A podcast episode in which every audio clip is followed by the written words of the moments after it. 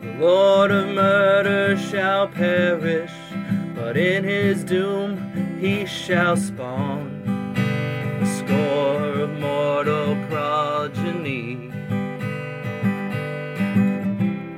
Chaos will be sown from their passage.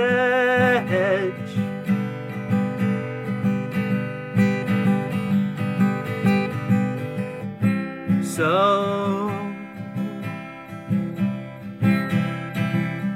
saith the wise Londo. Hi there, I'm Cameron. And I'm Danny. And welcome to Mages and Murder Dads, episode thirteen. Lucky thirteen. Lucky number thirteen.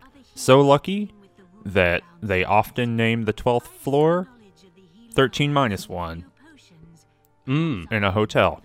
Yeah, no, it's a true true statement. That is a that's maybe the worst intro I have ever done. Yeah, let's just keep going there. Let's we're gonna, just keep, we're gonna going keep going there. We're gonna in, keep El, going. In El Salvador, they skipped thirteen because of the infamous street gang.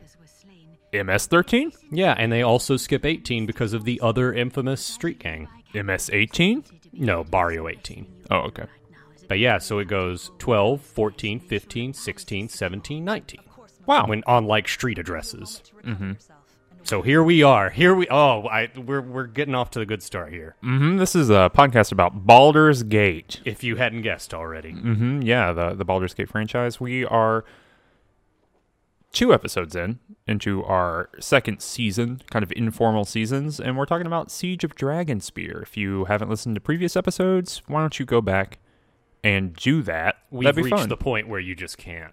You just can't start here. Every I mean, episode is an onboarding episode. Yeah, we're we're uh, yeah we're doing our best here, but man, it's good, just going to be so confusing if you try to do that. It will be. So you should just go listen to those like uh, twelve hours of content before before this one. Um, yeah, what a great what a great time. We've done a, a really good job, a really good job, a really good job. Mm-hmm. Jobs oh. too. Mm-hmm. So if you haven't watched the show before, what you are seeing on the screen might not be related to what we're talking about. It is more of a helpful reminder of the beauty of Baldur's Gate. Sometimes it is related. Um, our wonderful theme song is created by Brian Taylor. He created this season's theme song and uh, the beautiful renditions of our characters, Balthazar and Ticklevar, were created by at Silverskin on Twitter. You can, you can see a, a link to her thing in the description below. Yeah. Yeah. Uh, you should like us on Facebook. You should hit like and subscribe here on YouTube. That helps us out if you even remotely like this content. And if you have loved this amazing intro so far, and you can also support us on Patreon and give you can buy us a cup of coffee a month. Yeah, and if you're th- if you're on the fence about subscribing, I want I want to ask you a question. A, you've already listened to like at least a minute of this. Would you do that for like all the other nonsense on the homepage of YouTube? Because that's where the, where this is going to end up. If you hit subscribe, we'll come to the homepage of YouTube. This is probably better than most of that stuff. I mean, let's face it, right? Mm-hmm. Uh, content creators. Uh, yeah. Number one, Neil deGrasse Tyson. Mm-hmm. We're just as good. Number two, PewDiePie. Mm-hmm. We're double as good because we're two people. Yep. Number three, that that guy who crushes stuff with a hydraulic press. Yeah, We're he's going to run out of stuff eventually. There's only gonna, so much stuff. That's the only way we win, though, is when he runs out of stuff. Yeah.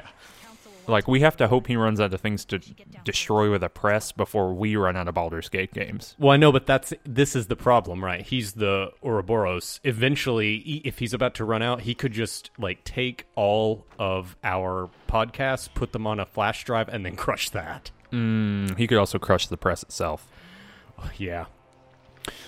So, Danny, mm-hmm. if Baldur's Gate was not a computer R P G, you know, in this kind of isomorphic tradition, mm-hmm. a, a W R P G, if you will, Western R P G, mm-hmm. then what genre would it be? Specifically, like, what video game genre, mm-hmm. I guess. What, what kind of video game would it be? If you could fit Baldur's Gate into the aesthetic and mechanical trappings of another video game genre, what what genre would that be? Well, I think based on our experience in Baldur's Gate one, a very compelling pitch would be almost a Civ-like strategy game where you take the role of the Iron Throne, and your job is to coordinate various mercenary bands, various economic trends, um, gaining the favor of certain diplomatic houses, and really, like, the game is about setting into effect, like, the Rube Goldberg mechanisms to, uh, to you know, start war with Om and, and get your stock prices up. I think that's a very compelling game that I just described. So it'd be a little, a little bit like, or you're kind of describing a little Civ, but also a little bit Crusader Kings, like a yeah. little bit of that, and mm-hmm. maybe a little bit of King of Dragon Pass. Ooh, I haven't played that one. Ooh, we, you know what? We might need to play that and make some videos one day. Mm-hmm. It's kind of a choose-your-own-adventure strategy resource management game. It's uh, a little bit of everything. If uh, listeners have not checked that out, it's on G O G, G O G, and it's on a couple other services too. But so yeah. is uh, do you think what I just described, is that closer to Crusader Kings, or is it closer to Solaris? Or Stellaris. Uh, Stellaris. Yeah. Basically the same game. Okay. Made by the same studio. Mm-hmm. Crusader Kings certainly closer to the Baldur's Gate aesthetic, given mm-hmm. its aliens aren't really... Well, Gith are around. Not in the game, but in the universe. Yeah, the Gith Yonki. And the other, and the Gith other kind. Githrazi. There you go. Githrazi. By the way, uh, this is in no way like a real advertisement, but I've been looking at Volo's Guide uh, uh, uh, for Monstros. Mm-hmm.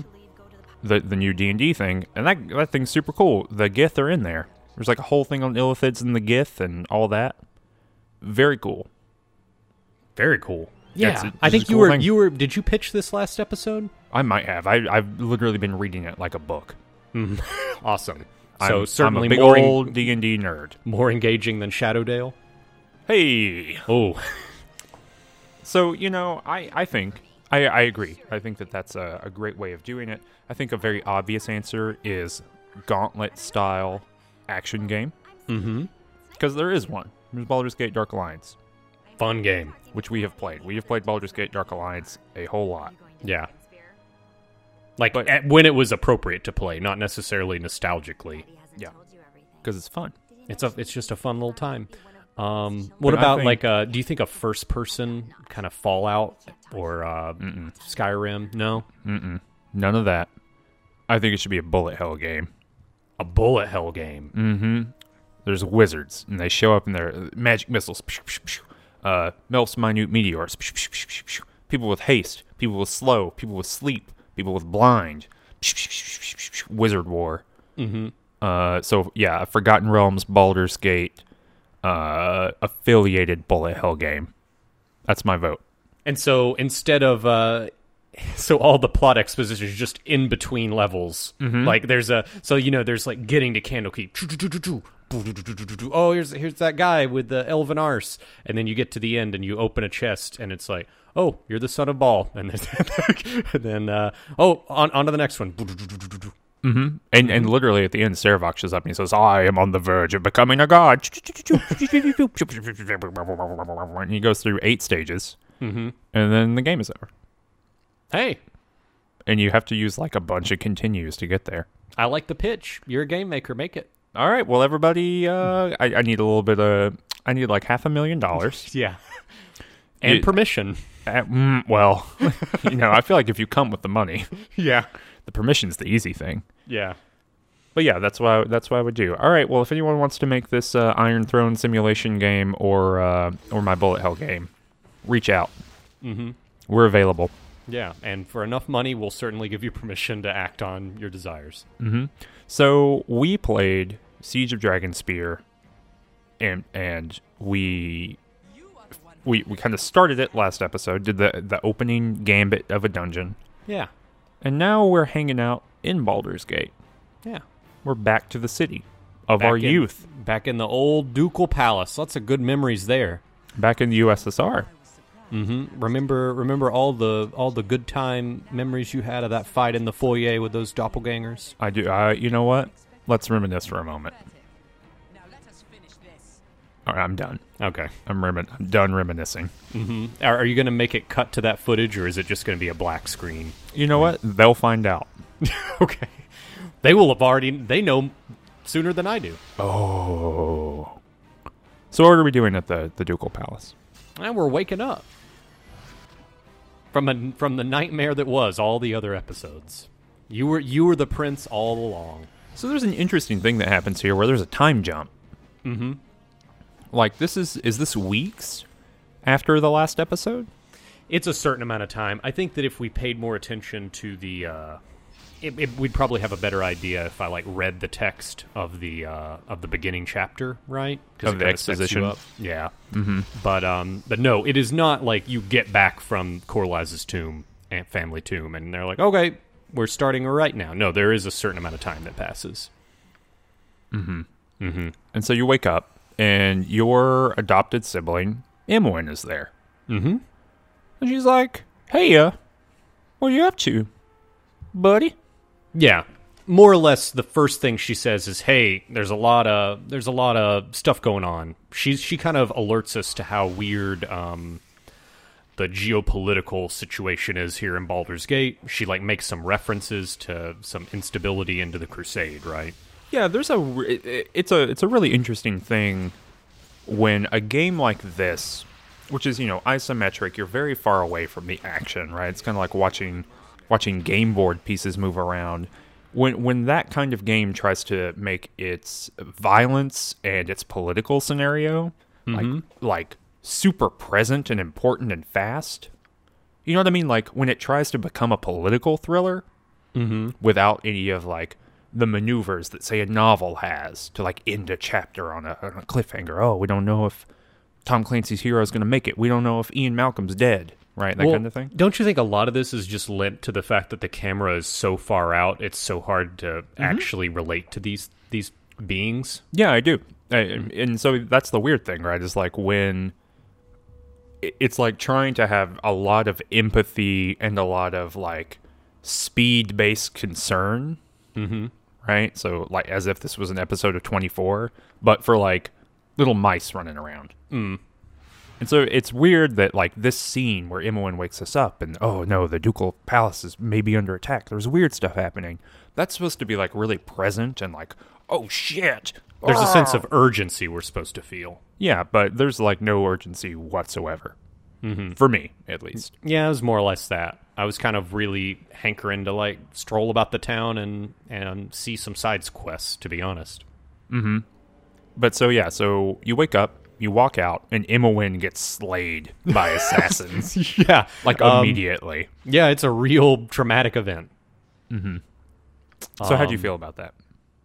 I was pissed off. I was angry. I didn't, you know, look, I, I'm not the biggest Imoen fan. Yeah, yeah. I'm, I'm speaking as, like, Balthazar right now. Mm-hmm.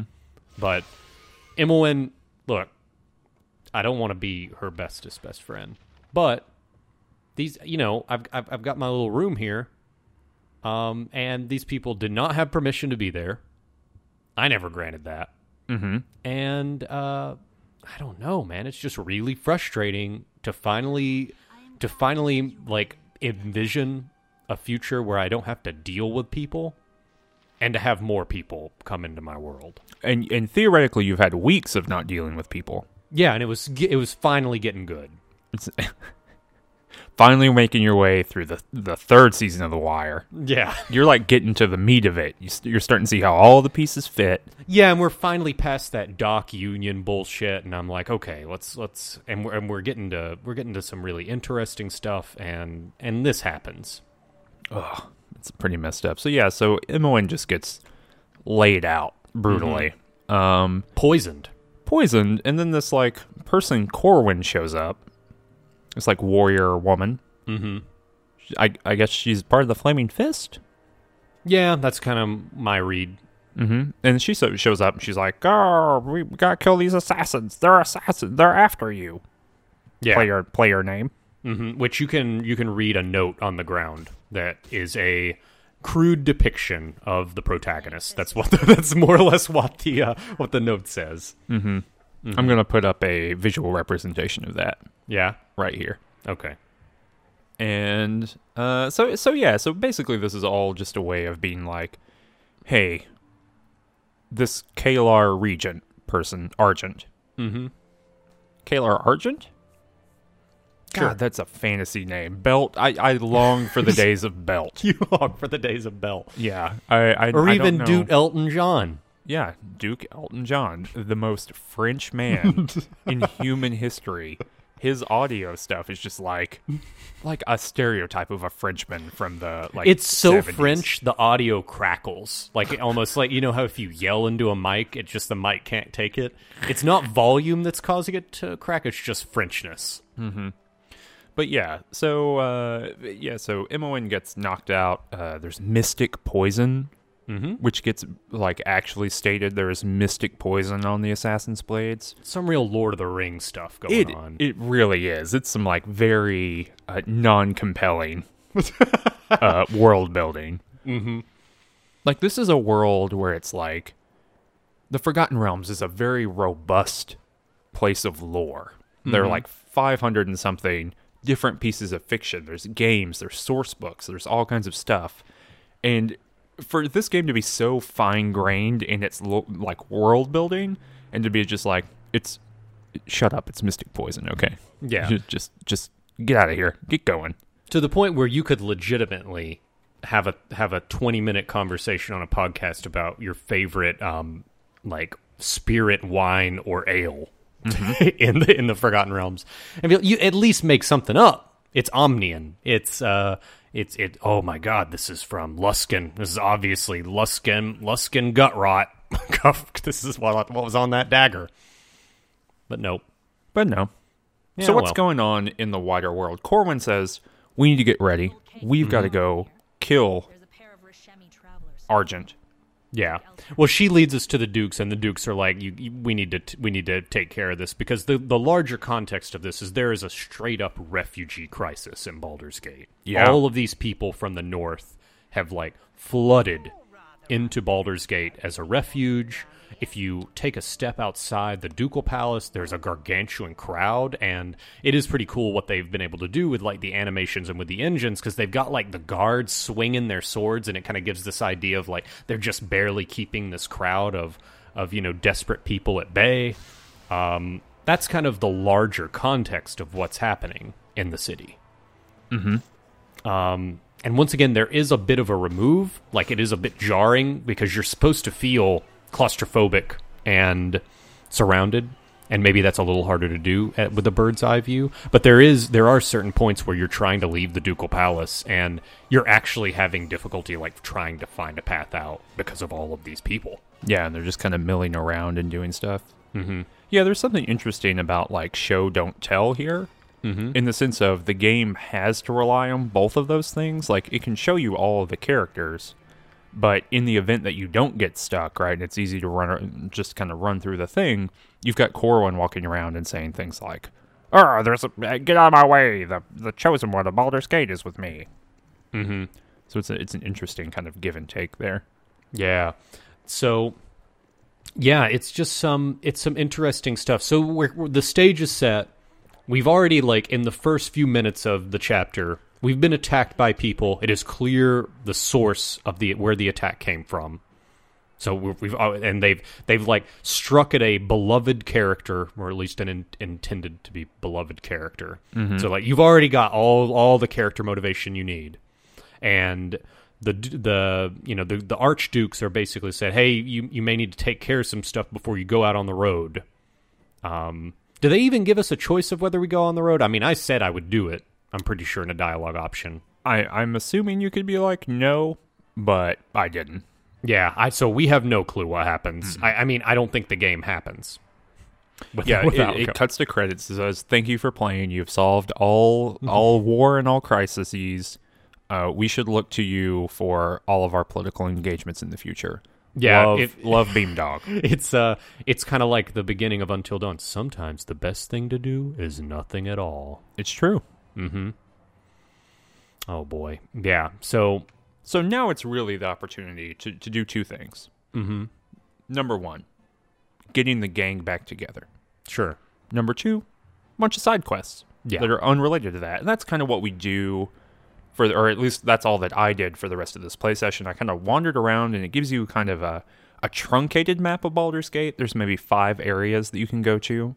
Yeah. and they're slightly different uh, in their angles. So it's like locations that we've already been to in the other game, or in the previous game, but mm-hmm. they're like rendered slightly differently. They're they're redrawn completely, which is pretty cool. Mm-hmm. Um, but yes, yeah, so we can go to like the Three Kegs Tavern, mm-hmm.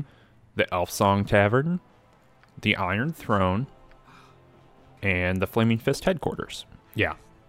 And each of those places has some people we can talk to and some quests to do. And ostensibly people we can recruit, but not necessarily. Yeah. Mm-hmm. So so who did you... Did you talk to anybody? Did you you didn't even try to recruit anybody. I did not try to recruit anybody. I think I talked to most people, but there's always dialogue options that are like either non-committal. There are some dialogue options that are like very explicit. Join me. I need your help. Mm-hmm. And there are others like, well, you seem... Ain't nice seeing you. Well, I hope you have a fun um, fun time here in Refugee Central. And those, I, I just went with those. I went with the latter every time. Mm-hmm. Um, but I think my favorite location had to be the Elfsong Tavern. Uh, it just well, seemed like it had the densest kind of stuff going on in it. Well, well tell me about that. What, is it, what does that look like? Um, so like, like Hunzelman was saying, it's a truncated map. It's kind of like, let's just cut all of the fat out of this map and we'll make all, and, and like every, everything that is included is just going to have guaranteed content, which mm-hmm. wasn't necessarily the case in Baldur's Gate one, right? There was You'd a go, lot of like nothing. Yeah. You would go into a house and you're like, maybe this is like going to be a cool side quest. Maybe it's just going to be somebody who asked me to please leave and there's nothing going on in here, mm-hmm. which I think we're going to talk about that kind of distinction towards the end in terms of gameplay, but um, I stumbled upon uh, upon a group of nobles that were very obviously planning a coup. Yeah, I did too. I also stumbled there. They were actually. I don't think this was in the Elfsong. I think this is in the other one. Was that in the kegs? Yeah. Okay, I can't remember. But anyway, yes. How'd so, you How'd you handle that? I said, "Hey there. I I tend to like Belt." Mm-hmm. And Duke Eltan, and the, the and then the the other Grand Duke who died in my initial game. I guess I just rezzed her back to life. Yeah, she has a, a I had her name written down. Mm-hmm. It's much longer, but anyway. Uh, but yeah, I was like, I like them. And they're like, w- will you let me go? And I was like, no, this ends here. And they are straight up civilians. Like they don't fight. You back. Fought them? Oh heck yeah, I fought them. Wow, pure justice. Mm-hmm. I'm the protector of Baldur's Gate. Ticklevar, I, so so Balthazar, right, has always had like a strong independent spirit. Sure. I think that's been like a, a, a prime motivator for you as we play this game. Mm-hmm. I think that Ticklevar has a strong like uh, community spirit, and maybe that's going to his head a little bit. Uh, I mean, you can interpret that from Ticklevar, and this might be me projecting onto Ticklevar, but mm-hmm. I just see... someone in dire need of the protection of the state, given how long it took you to do some of these fights. And so uh, oh, you yeah. are supporting the state as much as possible. Well, that's what I'm saying, right? Like, like he, like Ticklevar believes in like the, the collective mind and how good it can be, mm-hmm. but doesn't really recognize that he is like, uh, has become, is like becoming a transcendent God being. Right, mm-hmm. and so the uh, the the measure of personal power versus community power is different than it once was. But Ticklevar doesn't really realize that. I gotcha. Mm-hmm. I think that's how how I'm playing Ticklevar currently. So yeah, no, uh, we fought Ticklevar, summoned Mel's minute meteors, and then just threw them at people. Mm-hmm. Well, anything interesting? Did they have like notes on them or anything? They had a note. One was like, "Let's hang out." Yeah, it was like the conspiracy note, mm-hmm. and they had a bunch of gold, like like two hundred fifty gold total. Interesting. So what did Balthazar do? Yeah, it, so I wasn't as confrontational as that in, uh, interest, but I mean, you got to look at motivations, right? Like Balthazar doesn't have nearly as much loyalty to like the bureaucracy of Baldur's Gate, mm-hmm. um, and uh, I kind of like was pretty ambivalent, but I could didn't have much like ambivalent. messages like or like responses I could give, right? There was there were a lot of like very very strong uh responses, and in, in terms of like, well, go turn yourself in right now downstairs, mm-hmm. and uh and all otherwise like, well, no, I totally support you. I'm in on it, which would have been interesting, but like that's about politics is not Balthazar's bag either way. Um, so I just like picked what I thought was a neutral one, and it ended up where they just like gave me a bunch of gold and left. You think they're going to kill Duke Belt? Well, they gave me a bunch of gold, and they gave me a pair of magic boots that increased my charisma.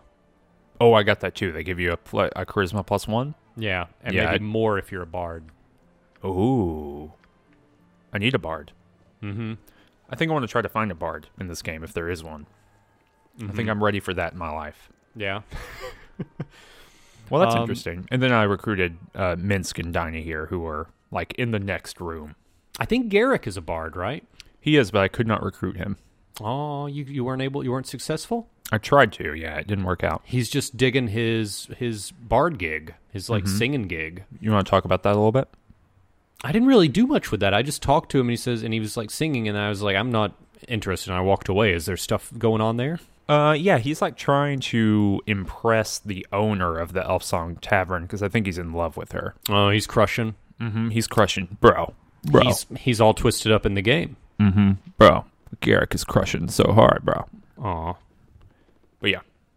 Um, I thought, well, maybe I would want to go buy stuff or, like, identify stuff that I hadn't even identified from, like, the Iron Throne, right? I haven't had the opportunity to identify anything because I can't do that by myself. Mm-hmm. But I look at my inventory, I got no money.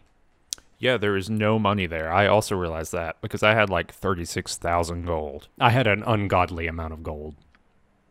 So what do um, you do with that? Well, there's a you get a if you look in your quest journal, there's like, oh, the treasurer downstairs has all your money. Like, you know, we've gotten so rich that you don't have you don't have like cash on you. It's all like locked up in, you know, Hamlet somewhere, right? Mm-hmm. Or like shipping shipping trading costers, that kind of stuff. So you can go down and like ask the, this this money manager, hey, can can I just see it? Can I see it? Can I kind of look at it a little bit? I just I, I, I want to swim in around it like I'm Scrooge McDuck. Yeah, and uh, he like very like surprisingly openly admits that he lost it all on a dog race. That dude says that immediately. Like he Which, does not need to be pressured at all. This guy can't have this job. Like it's just the first thing you learn in money management is the ability to lie. Like it's a prerequisite.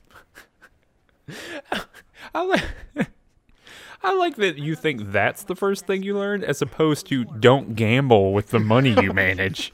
How is that not the first thing you learn? Well, look, you have to do that. The successful ones, you got to do that. You just got to, when you lose, you got to be able to lie about it. Yeah, I saw The Big Short. I know. Yeah, I know. Yeah. Get your politics out of my game.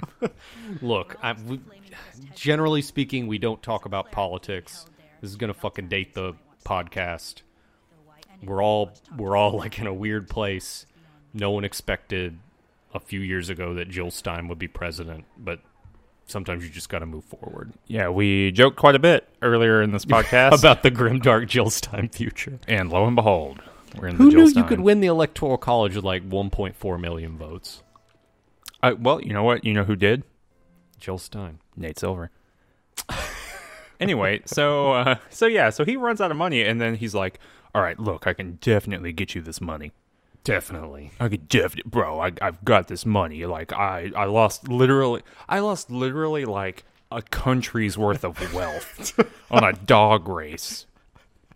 This is like, I don't, this is like betting the entirety of Wall Street on a dog race. It's, and that's the thing, it's like, in order to even lose that amount of money, somebody else has to be on the other side of those bets. Who is so wealthy in Baldur's Gate that they bet on another dog? Like, who was wealthy enough to even collect that amount of money?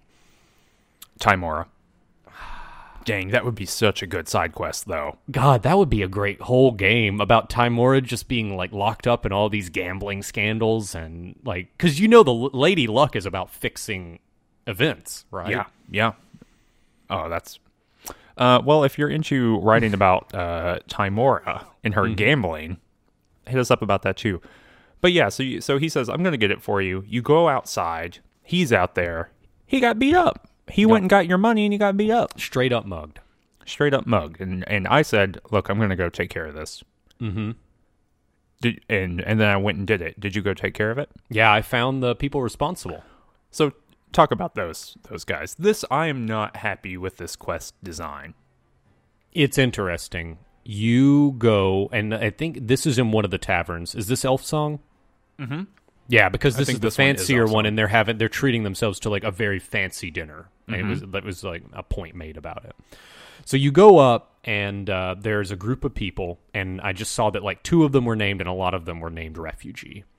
And I talked about it, and they're having a big raucous time, and uh, and you can say, oh, you're having a fun time, and like the very next dialogue option, you can mention Oberlin or whatever his name was, the money manager. Mm-hmm. Um, be like, hey, do you know this guy? And one of them says, oh, oh boy, yeah, we do. And then he immediately gets shut up. So like it immediately confirms these are the people in game responsible for this, mm-hmm. for the robbery. Um, and you find out, A, the fir- one of the first things you find out, they do not have your money anymore. Your money is like not is not accessible any longer. All of your money is gone. That's the first thing you find out. Yeah.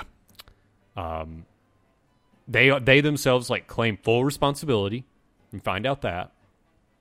Um. They may show, like, a mild regret for having to beat up the guy. And then the third thing you find out is they claim they distributed the vast sums of your money, like most of it, to other refugees. And they're, like, spending yeah. the last bit of it on the meal that they are eating at that moment. Yeah. So those are the facts you learn. And what are your options when you're presented with those facts? Oh, I, I would... Uh, so, so one is like, well, I get it. Okay. Mm-hmm. Two is like, you really shouldn't have done that. That's bad. But there's two sides to every story. So, okay. You should go turn yourselves in. And the third one's like, I'm going to murder you. Mm-hmm. And so, yeah. So that's it. And I, I I chose the second option. You made them turn themselves in. I was like, hey, you, you beat that you beat that dude up and stole literally a kingdom's worth of wealth from him. Mm-hmm. So, maybe you should turn them, yourselves in. And they were like, you know what? You're right. We're going to do the right thing. And they presumably went to turn themselves in to the Flaming Fist. Mm-hmm. So, yeah. I don't, I'm not happy with the design of this quest. What did you want? I don't I don't know what I wanted, but the, that, like, set of options at the end and them being like, you know what? You're right. Justice is, uh, you know, like, we did a bad thing even though it was for the greater good, and so, therefore, we're going to turn ourselves in. Like, I felt like it was all very kind of pat. Like, it did not have... it. You remember a few episodes ago, or maybe maybe more than a few episodes ago, uh, we talked about that there is a definite uh, feel to the different types of quests in Baldur's Gate. Yeah. You remember some of them just feel like... Uh, we talked about, like, they feel generic or whatever, like classic fantasy kind of stuff, and there's the in-depth quests that are much more interesting. Mm-hmm. This feels like the former, where it was just like, all right, we got to have some kind of side quest here. This one kind of works. We need an excuse to strip all of the character, or to, to strip the player of all of their money, uh, because that's important for some reason, mm-hmm. to kind of uh, design the item economy of this game. Like, I get why they did it. Sure. But, yeah, this just didn't feel like a very, I don't know. Well, I think the, the issue is the dissonance between most of the time those traditional, like, low-effort fantasy quests were not social. They yeah. were go collect five onkeg butts. And you went and you did that, and, and, and it was done. And the most of the really cool, interesting quests were socially based, like the chicken quest. Right, like mm-hmm. turning that mage apprentice back into a, into a person, and that that felt cool because it was social. This is social, and it was like the entire quest is just mostly dialogue options and maybe a fight if you choose the last option of like, I know I'm going to murder you. Mm-hmm. But yeah, I think the the real issue is the believability of a bunch of people, desperate people, w- willing to turn themselves in to a fucking militia and rot in prison. Like, it's one thing to be a refugee. It is way better to not be a refugee in prison. Like, yeah. that is just not a politically realistic, like, sociologically realistic thing. If you are willing to, like, mug a man and beat him beat him up, you are not going to, when you're confronted with your problem, you're going to get, like, indignant and righteous, and you are not going to turn yourselves in. I'm That just doesn't make sense. Yeah, yeah, maybe that was it, too, of being like, well, that was a just a a nice little bow yeah. to wrap this whole thing up with. So yeah, like I, I feel like this game is doing interesting stuff. Maybe this is my real problem. The game is doing such interesting stuff by talking about a refugee crisis, right? And mm-hmm. like this broad social context for all this stuff that's happening, and Caelar Argent with some people who really love her and some people that don't love her and some people who are afraid of her.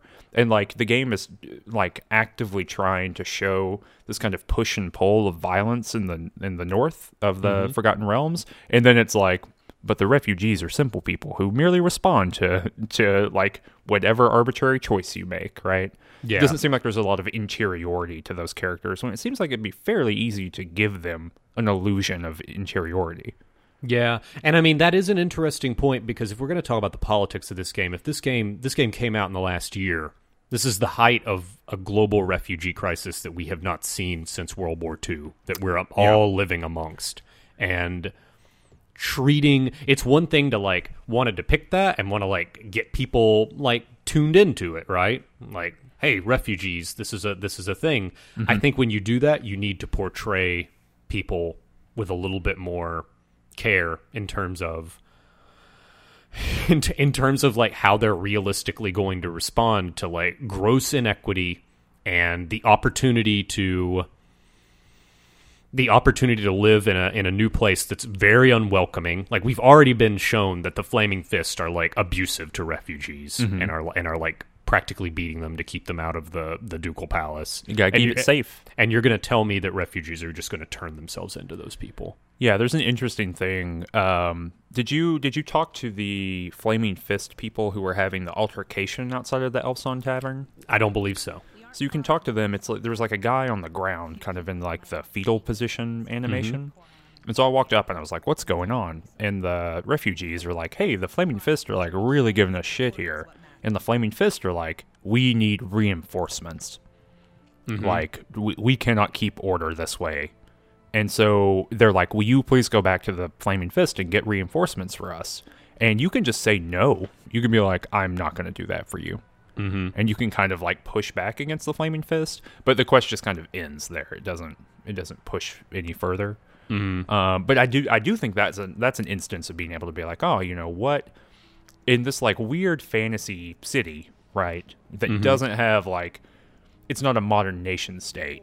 Like, what is the uh, the claim to to like uh, property and existence and against the state, and like what does that mean?" There's also yeah. the uh, the refugee house. Did you do that side quest? No. So that was in the uh, the Iron Throne, right? Uh, no, it was right outside of the Ducal Palace.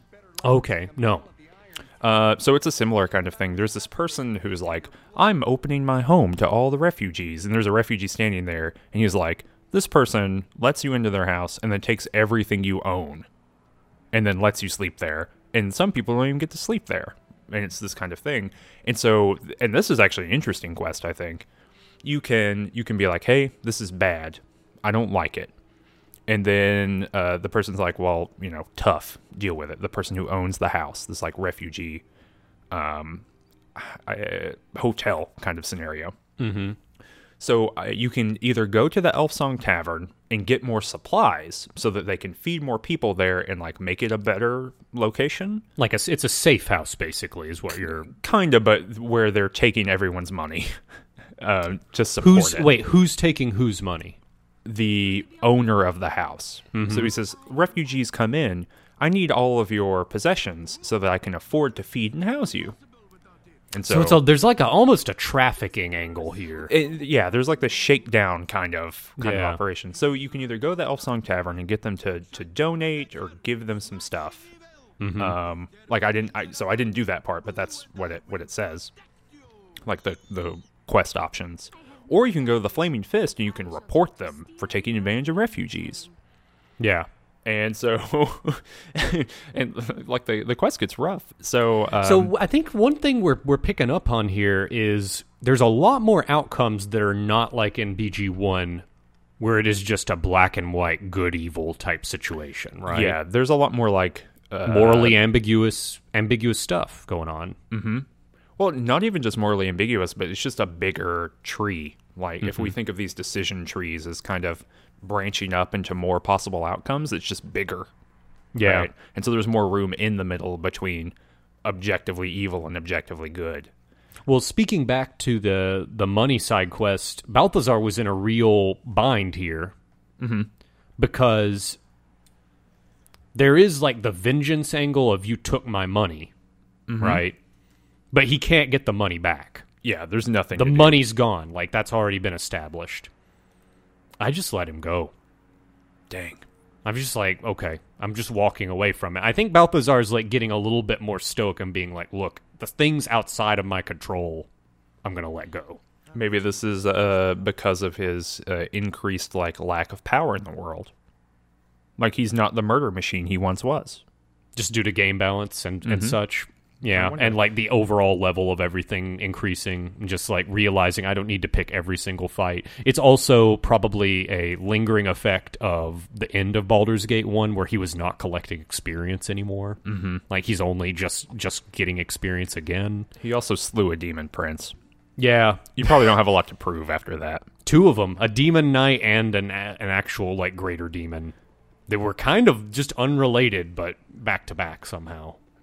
So, so, but this uh, refugee house quest, mm-hmm. so you can get more supplies, or you can go report them to the Flaming Fist, and I reported them to the Flaming Fist, and there's this long conversation you have, long for Baldur's Gate, where the Flaming Fist guy's like, all right, so you're telling me that there's, they're, they're not hurting refugees, and you're like, no, and he's like, well, they don't, they don't really have any protections here, nothing they're doing is illegal, so we can't do anything. But you can make up a story that they're murdering the people, that they're murdering refugees. Hmm. And that's what I did. You made up the story. I just wanted to see what happened, yeah. And so like, I was like, you know what, though? I heard that this person who owns this house is murdering refugees. And I went back, and then the Flaming Fish showed up and arrested them. Mm. And then the refugees took over the house. Well, I, is is that a is that the good ending? I guess like if the refugees take over the house, is the house going to like do better to serve the refugees and not shake them down? I don't know. I don't know. I, like I didn't feel good about that, but I was very curious about what would happen. Mm. So so that's why I did it. I, I you have to assume that getting supplies and making sure they get to refugees is the best ending. Yeah, this seemed like the shortcut kind of way to do it. But in order to do that, you had to lie to representatives of the state. And then get someone, like, put in prison. Yeah. Which mm. did not feel good. Um, there was a... Yeah, there was there were people, like, being kept in the Ducal Palace, right? Like, the the prison at the basement of the Ducal Palace? Mm-hmm. Uh, Corlaz was down there for me. Well, she's a corpse in her own family tomb, fittingly for me. Well, she, yeah, she like, bro- when I went downstairs, she broke out of prison and I had to kill her. Well, I feel like, have, have you learned your lesson? Oh, I learned the lesson that Baldur's Gate wanted me to kill that one character for some reason. Mm-hmm. Probably you haven't learned like the back. Greater lesson of, uh, you should probably just kill very dangerous people. Smite thine enemies. Mm-hmm. Well, no, it's just about like pragmatism, right? Like this, this person's just gonna break out, right? It's the, I'm, it's the Batman. Like his, the, it's the like mistake he continues to make. Mm-hmm. I well, I will say, I, I mean, I don't, I don't, uh, I'm not convinced by that, mm-hmm. but I will say that Baldur's Gate is directly teaching us that lesson. Yeah, I think that's inarguable. Mm-hmm. So there was also a, um, I went around and there was somebody behind one of the doors and they're like, help me, help me. And I was like, who are you? And they said, I'm a member of the Flaming Fist and a fucking doppelganger blocked me in here, took my identity. Jeez. And you can go get a key and you can open it up and they and they say, oh my gosh, thanks, I got to go report to my superior. And they're very evasive when you try to ask them anything. Mm-hmm. And they'll like disengage and start walking away and then you can try to talk to them again. Um, how, how did you handle that? Did you see that person? I did. I just let them go. Yeah, if you talk to them three times, they turn into a doppelganger and attack you. So, I, I mean, I guess my logic there was uh, I did just see a mage escape. Mm-hmm. So maybe they were locked in there. I just let them go. Oh, I will say Corlaz, when she escaped her little prison in the in the basement area mm-hmm. of the Ducal Palace, she said, I got tortured. And, mm. and, and, I, and I was like, oh, shit. And she was like, I cannot, you know, I knew it would be bad, but I had no idea it would be this bad. And so that's why she's broken out. So after the after the fight happened and everything, I went and looked in her cell, and there's a little, like, question mark with a question with a clicky thing where you can, like, get additional info. Mm-hmm. And yes, they were torturing her. Like, what what information did you get? What was the actual information? The, the, it says something like, um, there was like a bloody and violent torturing. I, they didn't say the word torture, but altercation or something, and it has just now ended. Hmm. Like we can, it'll be in the video. So, oh. Did you get the spectacles of spectacularation? Are you talking about the green ones? What are they called? Spectacles of spectacle is literally what they're called. Spectacles of spectacle? Yeah. Did you so get yeah, those? Yeah, there was there was a burnout in a tavern. He, oh, man. Did you actually pay attention to what this burnout dude says? Yeah, and he, he was fully voice acted. Yeah, uh, well, a lot of N P Cs in this are fully voice acted. More I, than the other one, yeah. And I don't like that. Okay, why not? I feel bad because I don't like listening to them. Because mm-hmm. I, I read quickly enough that, that I can, like, read much faster than they can read it to me. Mm-hmm. And I like reading it and kind of getting along, right? Like, I don't I don't really like waiting for that. Mm-hmm. So, so yeah, it's I, I feel very guilty clicking through, like, the effort that these people have made. Yeah. It, uh... Yeah, they seem very dangerous, and I did not use them. So he's like, yeah, whoa, bro. Whoa, there's a cactus here, bro. That kind of thing. I'll, he's I'll talking put, about things like attacking him, like reaching out at him. Yeah, so so so really interesting. You ask where he got them. And he's like kind of tripping out or whatever. And uh, you ask where they got them. And he says, well, I got them from someone in Sigil. Do you know about Sigil? Sigil is kind of the nexus of... Uh, the city of Sigil is the nexus of all the planes in the Forgotten Realms, basically. Or in a bunch of different settings, because like everywhere attaches to it. And that's, that's where true. Planescape yeah. takes place. That's true. Yeah, so the city of Sigil is like you can get to any place you want. Mm-hmm. From that place. It's like mm, the City of Doors? Is it that a real be. thing? I can't remember. I don't know. That might be from something else. Anyway, so I thought that was a really interesting thing that he, like, that Sigil is a real place in the, in the kind of D and D-averse, whatever mm-hmm. that is. Um, and we'll see some more of this kind of Sigil stuff in Baldur's Gate two at, one, at some point that I'm very excited about. So, yeah, uh, he gives it, you can say, hey, just give me these glasses that make you see all this weird stuff. And he says, hey, okie dokie, and he gives them to you, and I put them on, and there I could see like a thing running around, like a like a big blobule, hmm. like, like an N P C blobule. And I clicked on it, and it was like, you can summon this thing into the world to talk about it, mm-hmm. or talk to it. And I clicked on the glasses, and I summoned it, and it was a fire elemental, and it was like, what the shit are you doing, bro? The Don't fire you- elemental said that? Yes, it was super pissed off, and then it killed me. I thought this would be like a fun time thing, but it was not a fun time thing. Was your whole party running around? I only had three people at that time. Oh. Uh, but yeah, I mean, it's a fire elemental. It just hit me like two times and I died. Well, yeah, because you're a Ticklevar, dude. I was right up close to it, too, because I was talking to it. Mm. So yeah. That's, That's just not that. Ticklevar's ideal distance between mm-hmm. him and anything that means him ill. But I do have them on, so hopefully like later in the game we're going to see... lots of other weird stuff. Interesting. Okay. Yeah, I can't take off my cool helm that, like, makes it impossible for me to fail morale saves. Mmm. I got it in. Helmet. I think I got it in Durlag's Tower. So, what else? So, what else occurred? There's another side quest. I think one of the more disappointing ones compared to some of the ones you got to experience. Um, a side quest where you can go to that magic shop that's a big, colorful dome. Mm-hmm. And uh, there's the fellow there who is uh, who's just swamped. It's a gargantuan line of people because you've got I, th- I like my reading of it was all of these refugees are coming in. You probably have a lot of like a lot of privileged people, a lot of like relatively wealthier people in Baldur's Gate. There's like, well, we need we're getting out of here. We're going to like our estate down south, closer to Om, right? Mm-hmm. Um, so. You got a huge line, and you try to talk to him. He's like, look, I'm I'm so busy. And he recognizes you as the hero of Baldur, uh, Baldur's Gate, which is fun, like, because when you talk to anybody um, that you met in the previous game, like the at least the recruitable folks, they'll say, oh, my gosh, and you have that chance to, like, acknowledge that you met them in the last game or mm-hmm. not, in which case they recognize you, but only because they know you as the ba- hero of Baldur's Gate.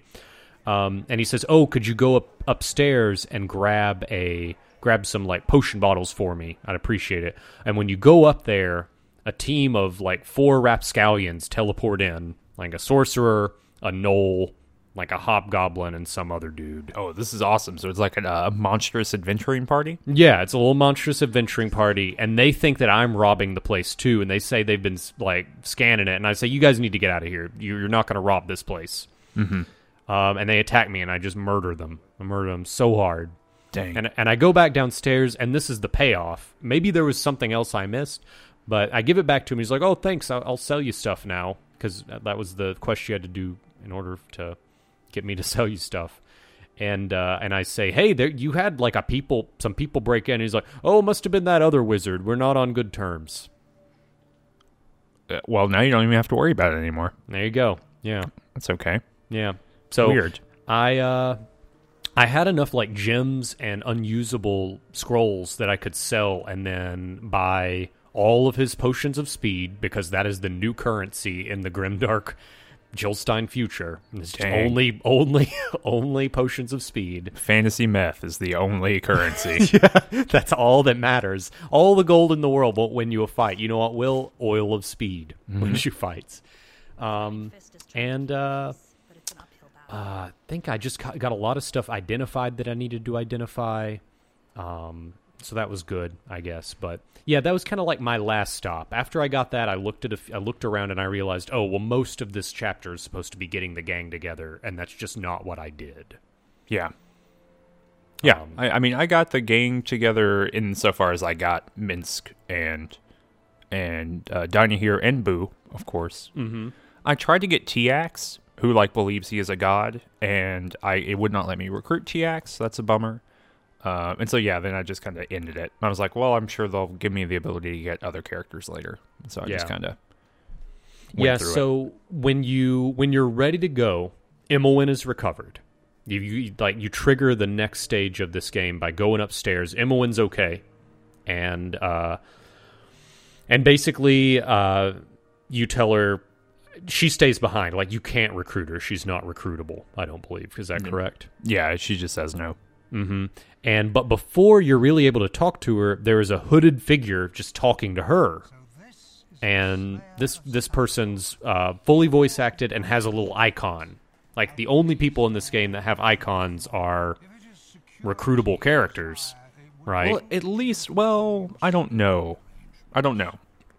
Yeah, important character, like hyper important characters. I guess, right? Did Sarevok even have one though? Uh, yeah, I think he did. Okay, well, if he doesn't now, certainly that was implemented in Baldur's Gate two, because lots of important characters there have. That's have true. Things. That's true. But anyway, it's a hooded figure that, from the dialogue, obviously knows about your lineage and your bloodline, um, which at this point in the game is still relatively a secret. Like, not everybody knows it. Yeah, uh, in, in just a minute we can talk about that, but yeah. Yeah, totally. Um, and uh, kind of hints at that, and I got very annoyed with him, and he walked off. What was any any difference there? Yeah, basically the same. I was like, hey, hey, bro, who are you? And he was like, I'm your friend.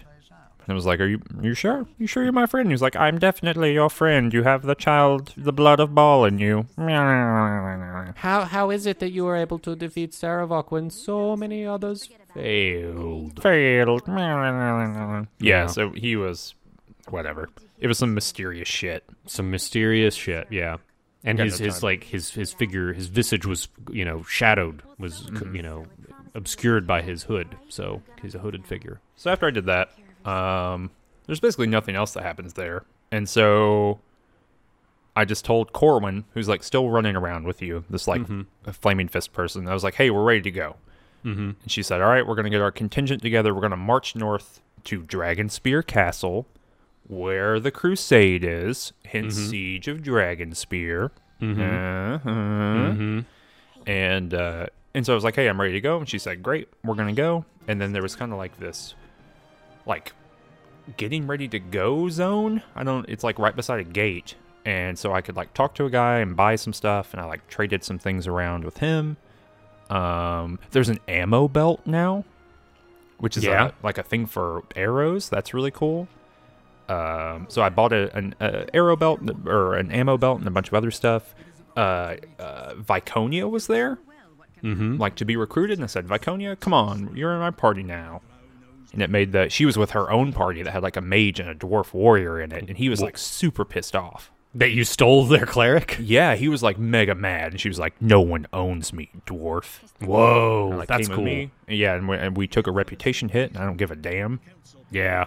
Um, and oh, and then Duke Eltan has a daughter named Ski, and she's we were like, like we were introduced to her a little earlier. We kind of neglected to mention her, but she's got a she's got a real high pitched voice. She's also she was in the end of. When you're in the Ducal Palace, yeah. in, Bal- in the first Baldur's Gate, you can meet her, like, sneaking around. Okay. Um, and so, yeah, she's like, I'm going to go join the Flaming Fist and fight in the thing. And so Duke Eltan, I talked to him, and he was like, yeah, please uh, don't let my daughter get killed. Yeah. That'd be very great. But anyway, when we're in our bed for the last night, she comes and she's like, hey, guess what? Guess what? I joined the Flaming Fist. Don't tell my dad. Mm-hmm. Okay, good night. Go, it's super, yeah, it's super strange. Also, she says the word daddy a million times, mm-hmm. and I'm going to make a super cut of it. Okay, great. Um, at the end of this game, just like... Uh, no, it's going to be its own video. Okay. No, but at the end of the... like, you'll get enough footage that you'll have oh. every time she says daddy. I hope it's not that many more times. Like, they really, they really shoehorned it in there. But, mm-hmm. um... But yeah, so then we just left, or I just left after that. And mm-hmm. there's like a parade, and like there's I'm, a big parade. I'm legit impressed that they were able to like to animate a parade in the isometric uh, engine of Baldur's Gate. Yeah, but they they got there, and it looks like a parade. It's pretty good looking. You meet Corwin's daughter. Oh yeah, that's true. Corwin has a daughter. In order to humanize this new character that we've never met before, mm-hmm. who's like kind of icy and cold. You know, she's like a warrior, like a strong. Like emotionalist warrior, but she has a daughter. Mm-hmm. And so probably and you've got a lot Corwin... of dialogue options where you can be very disgusted at the idea of a of a little child, like yeah. a young human. You can be like really rude to a child for no reason. Yeah. But yeah, Corwin, I'm calling it right now, Corwin will definitely die in this game. Mm-hmm. Based on based on the fact that they humanized her like that, she's probably going to die in like in a scene where she sacrifices herself for the greater good, or to like to allow the protagonist to escape, something along those lines. Mm-hmm. Mm-hmm. Okay, I'm just, that's just my bet here. That might not be true, but we'll we'll see. So yeah, we're marching out of Baldur's Gate in this parade, and some some fucking Fourth Estate journalist asshole on the sidelines.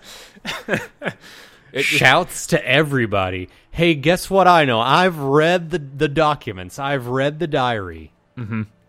Balthazar is Bhaalspawn. Balthazar is Sarevok's half-brother. What say you? Did you know, uh, do you know who uh, gave them that information? Who was that? Gatey Links. You get it? Gatey Links? Yep, yep, yep. Some jerk that's like in an Omnian embassy somewhere. Oh. No, he's in the he's in Thay. He's in Thay. The red just, wizards got him. But he Yeah, it's a real it's a real uh, it's a real problem.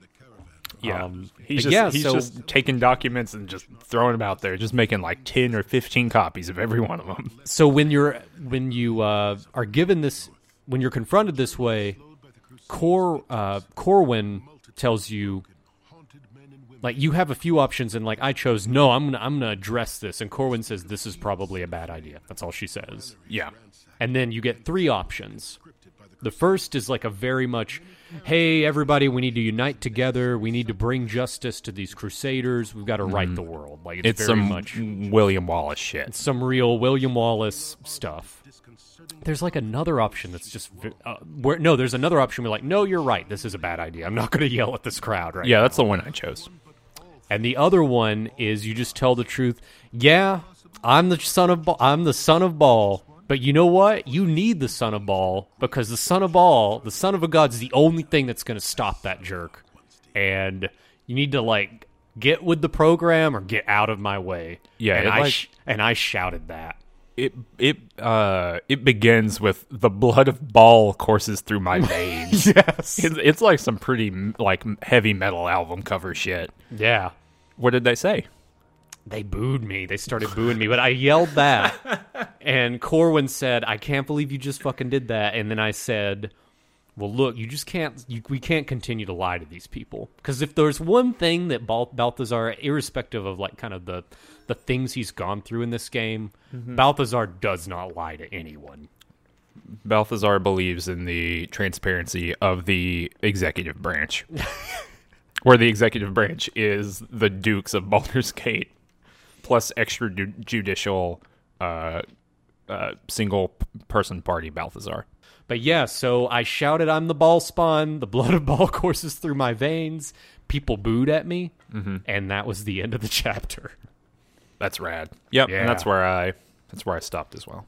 So we have a few notes here kind of talking at the tail end of the episode about kind of larger, kind of the larger stuff going on in this chapter. Because I remember when mm-hmm. I got the text from you, uh, it was, we were about to record, and, and you just texted me after you finished the chapter, and your text was, what a what a weird game. Mm-hmm. And I think we've gotten at some of that weirdness. It just it just kind of feels uh, truncated and smaller than Baldur's Gate does. Mm-hmm. Normally, like it, it, it feels like a much more kind of linear story-based experience instead of like an open-worldy kind of experience. Yeah, um, and I think there's good things about that in some ways. Like this felt very cool, and there are big set pieces here. Yeah, which there are just no set pieces in Baldur's Gate one, so that's really cool. Mm-hmm. Um, and by set piece, I mean like this is a scene that's designed to do one thing. So like a parade. There's no way to have a parade in the original Baldur's Gate. Yeah. Um, and this like chain of interactions, so that's cool. I'm also afraid that the rest of the game is just going to be a bunch of set pieces, mm-hmm. and that doesn't really feel like Baldur's Gate to me. Yeah, I mean that is that is the issue, right? And I felt like the first, the first I got the sense of that is when I got to Baldur's Gate, and I was like, okay, Baldur's Gate is not the Baldur's Gate I remember. It is the tenth, a tenth of the square footage, and like it's going to be jam packed with content, right? Yeah. And everything is like furthering the story, and the, even the side quests are just like very, they're just tight, and it's a curated experience that you're having. Yeah, and it's no, it, gone are the days of I don't know what I'm doing in Baldur's Gate. I'm fucking wandering around lost in, in the in the dock quarter, and I don't know where where I'm going. You know, yeah, yeah. There's something I I think I'm worried that the rest of Siege of Dragonspear, and this is like my I guess my key concern, will be isometric uh, Mass Effect, if that makes sense, rather mm-hmm. than Baldur's Gate with additional kinds of content in it. But here's that, like a larger question, and maybe we'll be better equipped to answer this at the end of, of the season. Well, I hope we are. Can you make Baldur's Gate in two thousand fifteen?